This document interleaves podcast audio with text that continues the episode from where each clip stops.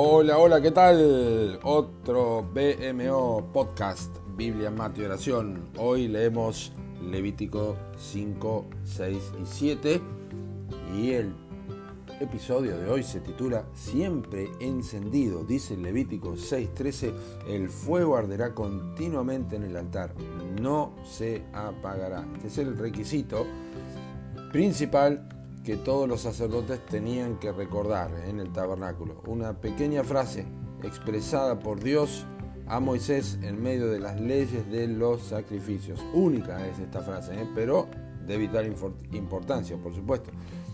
Dado que los primeros ocho capítulos de Levítico son instrucciones a los sacerdotes, recién en el capítulo 9 es que aprendemos que la primera administración pública de Aarón fue por medio de una ofrenda de reconciliación entre el pueblo y Dios.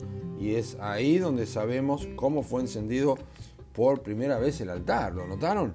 Dice, y salió fuego de delante de Jehová y consumió el holocausto con las grosuras sobre el altar y viéndolo todo el pueblo alabaron y se postraron sobre su rostro, dice Levítico 9:24.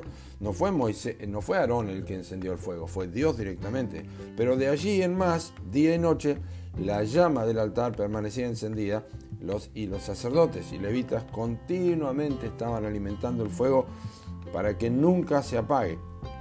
Porque Dios estaba dando una doble señal a su pueblo.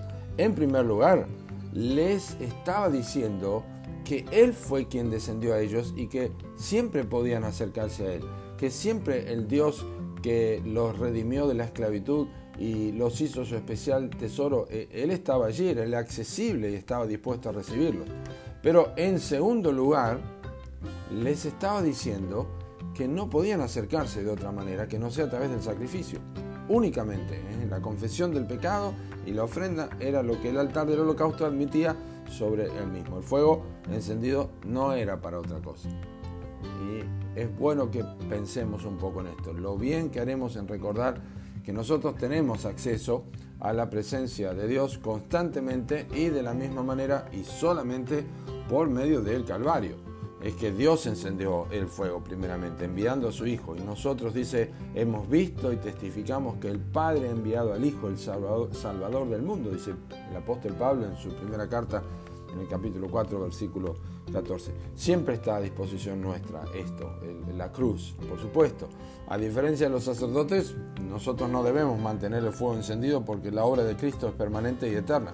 Pero igualmente nos recuerda algo. Nosotros jamás nos podemos acercar a Dios con efectividad alguna, sino por los méritos de su propio Hijo.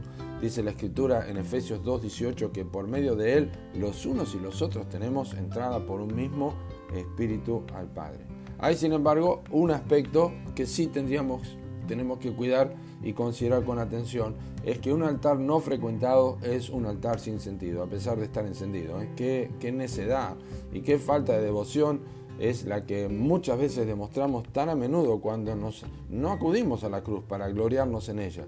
Qué gran demostración de autosuficiencia ¿no? y de espíritu profano comunica el pueblo de Dios cuando no se acerca al altar de Dios para beber de sus beneficios. ¿eh? Mantengamos, por favor, en este sentido siempre encendido el poder de la cruz en nuestras vidas y, y, deleitémonos en los, en los méritos de nuestro sumo sacerdote Jesús quien siempre está para aliviar las cargas de su pueblo. Amén, que así sea. Que Dios te bendiga.